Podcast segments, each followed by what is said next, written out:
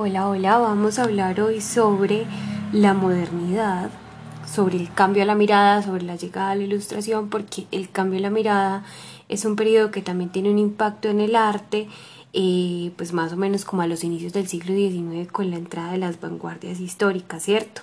Tenemos que tener en cuenta que ese periodo histórico de la ilustración tiene consigo pues un montón de cuestiones políticas como la democracia, la revolución francesa, la primera república francesa, el golpe de estado de Napoleón,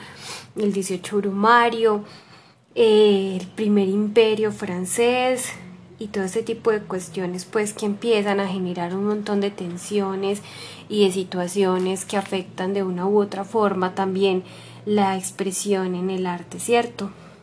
Entonces, eh, hay que pensar que, por ejemplo, eh, los primeros impresionistas emergen en el Segundo Imperio, eh, en la fractura del siglo XIX, donde surge el arte de Millet, de Monet, de Manet, de Renoir, y pues con el segundo imperio francés incide más o menos pues como hay una incidencia en el pensamiento artístico desde el régimen democrático, ¿cierto? Eh, y más, más, más específicamente desde la República Francesa. Entonces, el arte académico, pues en ese contexto estaba como muy predominante, donde se sigue pues como mucho todavía el renacimiento y hay una preocupación por la perfección y la técnica, donde el arte neoclasicista pues que se da en la época napoleónica sería pues más como más racionalizado y se buscaría un poquito más la perfección. Entonces esa forma perfecta del arte en ese momento aludía mucho a la razón, ¿cierto? La expresión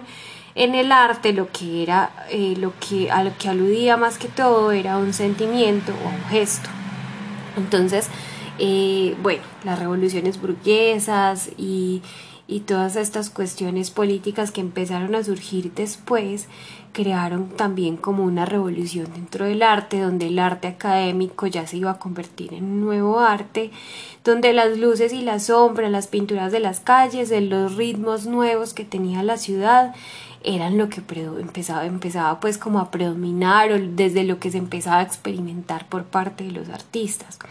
De ahí que la búsqueda de la, de la, eternidad del instante sea como una de las esencias del arte impresionista de ese momento y era buscar retratar toda esa, esa, mm,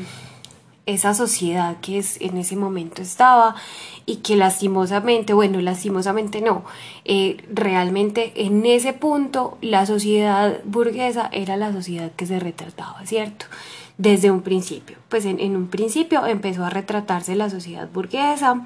y, y, por ejemplo, pensemos en algo que decía Monet y era voy detrás del instante. O sea, es tratar de capturar al instante ese segundo en el que estás viendo hacia el atardecer y encontrás el sol en un punto y lo tenés que retratar en ese mismo instante, ¿cierto? Y, y es una cosa muy, muy impresionante y, y es esa cuestión de contar cada acontecimiento a través de la pintura, que es algo que viene a hacer la fotografía mucho tiempo después, pero que los impresionistas lo comenzaron a hacer y a dar esa impresión también de movimiento, esa impresión de vida en los cuadros a través del color y las formas. Los impresionistas eh, se inventaron como una forma de sensación, o por lo menos eso es lo que plantea Hauser cuando dice que el artista tiene como una función principal expresar lo que siente y hacer que quien lo vea pues también pueda sentir eso que el artista expresa. Entonces ahí es cuando se transforma el compromiso del arte porque ya el compromiso del arte entonces empieza a dejar de imitar o de representar, sino que empieza a representar el sentimiento, lo que el artista siente y eh, pues que los pintores de la vida moderna comenzaron a pintar la forma en que ellos vieran la ciudad, ¿cierto? No idealizar la ciudad, sino empezar a retratar la forma en la que los artistas la veían. Entonces el impresionismo es un movimiento que inicia con la burguesía, eh, pues como les había dicho anteriormente, la pintura de las calles burguesas fue sumamente importante, de ahí que podemos empezar a ver como una especie de, visión del impresionismo en las pinturas del acuarelista William Turner. Eh, Turner tiene unos cuadros que ya van dejando de ser tan realistas y tan representativos y empiezan a crear una cuestión un poco más impresionista y, bueno, eh, también pues Baptiste también va a empezar como a crear, eh, a empezar a pintar el exterior, que eso es otra cosa, los impresionistas salieron de los cuartos, salieron de las academias de arte y empezaron a pintar afuera. O sea, la pintura en exteriores fue una cosa impresionante, tuvo un apogeo muy, muy, muy bueno, porque ya la pintura no era solo del encierro, de lo privado, sino que empezó a salir a lo público, ¿cierto? Entonces, pensemos, por ejemplo, en Millet, que era un pintor eh, que también tenía pues como sus... Em, como su no sé si desvío, pero sí como sus eh, encuentros con el Partido Socialista. Él, tenía ciertas afiliaciones socialistas y vamos a empezar a pensar en las espigadoras. ¿Cierto? Vamos a, si las conocemos, las tenemos en la mente, si no, vamos a buscarlas. Y es como Milet empieza también a retratar el trabajo entonces ese eco es muy muy fuerte y ese eco va a ir hasta Van Gogh. ¿Cierto? Donde empiezan ya no a representar a la gente burguesa, a la sociedad burguesa, sino que empiezan a representar a la gente común, a la gente que no aparece idealizada, sino que es una expresión de la realidad pues como un poquito más innombrada y ahí debemos también pues entonces como empezar a mirar, ir a buscar esas obras de Van Gogh que de cierta forma tienen mucho sentido y Heidegger lo menciona, la obra de Van Gogh es una obra de arte precisamente porque refleja lo que sienten las personas, refleja lo que pues lo que viven las personas. En muchas veces, por ejemplo, vamos a ver los zapatos de Van Gogh. Van Gogh pintó cientos de zapatos y son los zapatos del trabajador, son los zapatos de la clase obrera. Pues que en ese tiempo obviamente pues la clase obrera no tenía mucha pues no, no le podíamos llamar del todo clase obrera, pero eran los zapatos de los campesinos que labraban la tierra. Entonces, esa obra de arte cobra sentido en tanto representa las realidades cotidianas, en tanto representa el sentimiento, el cansancio, el trabajo, ¿cierto? Eso es muy importante para entender la pintura de, de Van Gogh. Remitirse a Millet, empezar a mirar esos trabajos que él hace cuando representa a las personas del común, a los campesinos, a las espigadoras en su lugar de trabajo. De ahí que vamos entonces a un lado un poquito más contrario, donde eh, Edouard Manet y Claude Monet empiezan a pintar él también pues la, sociedad burguesa porque también era parte de la realidad, ¿cierto? Son como unos, unas contraposiciones ahí. Pero pues no una contraposición de que dijera como, bueno, pues a mí no me gusta lo que este man pinta, no, sino que tenían intereses distintos, ¿cierto? Entonces, Manet y, Monet, que Monet se basa mucho pues como en el arte de Renoir, y vamos a ver cómo Monet empieza a retratar la moda en el arte. La moda es algo muy importante para los impresionistas porque al retratar las pinturas en el exterior, al retratar las calles, pues siempre se iban a ver esos vestidos tan despampanantes y los detalles de los vestidos eran los que iban a crear también movimiento en las, en las, obras de arte. Eh, y bueno, vamos pasando pues también con ese sentido de la moda. Eh, una moda metropolitana, la modernidad, donde siempre hay alguien que está mirando, donde París es una ciudad que se convierte en un lugar para ser observado, donde, donde desde ahí se empieza a valorar la obra de los impresionistas.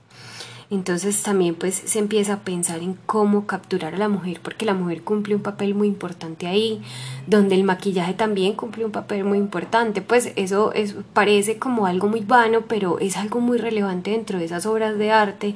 porque es lo que le da el color y el movimiento, porque si no, pues todo sería paisaje urbano o simplemente los jardines, y no tiene sentido, ¿cierto? Mm, en la obra de Renoir se nota mucho eso, pues porque él retrata mucho eh, mujeres, también retrata hombres, pero más que todo mujeres, y las expresiones del rostro, el color del pintalabios, todo eso hace como parte muy característica de la obra de, de Renoir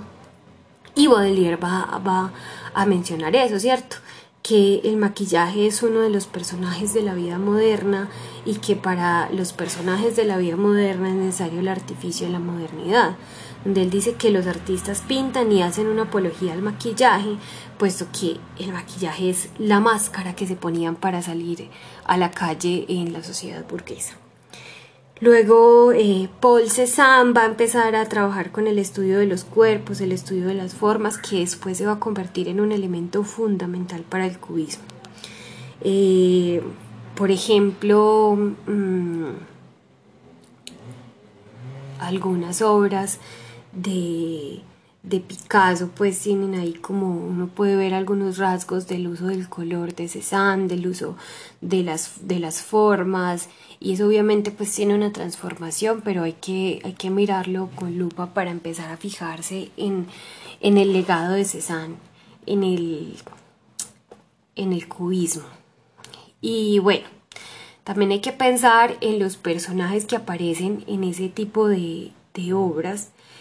y pensemos entonces, o vámonos entonces a la etapa negra de Van Gogh. Van Gogh tiene una etapa en la que pinta carboncillo, recordemos que Van Gogh quería ser monje, que quería eh, pues trabajar en el campo, honrar a su familia, pero pues bueno, al final él dijo yo quiero ser artista y dentro de esos inicios pues de, su trabajo como monje y, de su proceso, él empezó a pintar en carboncillo, en lápices y creo que también con tinta, eh, y tiene pues como ciertas obras donde él empieza pues a reflejar toda esa cuestión protestante, toda esa cuestión cristiana y esa cuestión socialista que, que recorre su obra desde el inicio y empieza a retratar la marginalidad. Van Gogh fue capaz como de mostrar la vida desde un lugar eh, pues que nadie había visto y no era la vida de cualquier persona, sino era la vida del ser útil, lo que les dije anteriormente, los campesinos. Eso eh, lo va a plantear Heidegger y lo va a plantear también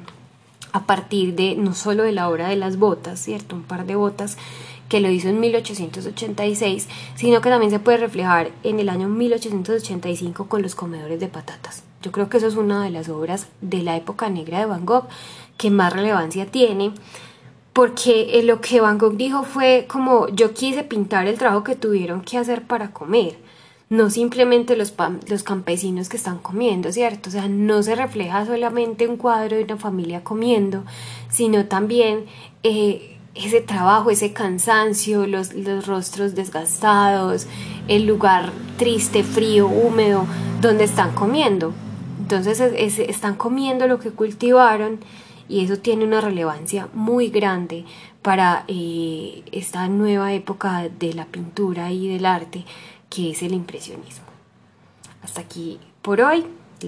en el próximo capítulo vamos a conocer un poquito sobre el expresionismo. Entonces, espero que les haya gustado. Me pueden enviar los comentarios eh, si quieren al Instagram, que es luisa-cuarela, como Luisa Cuarela. Eh, ahí me pueden enviar los comentarios que quieran. Un abracito. Chao, chao.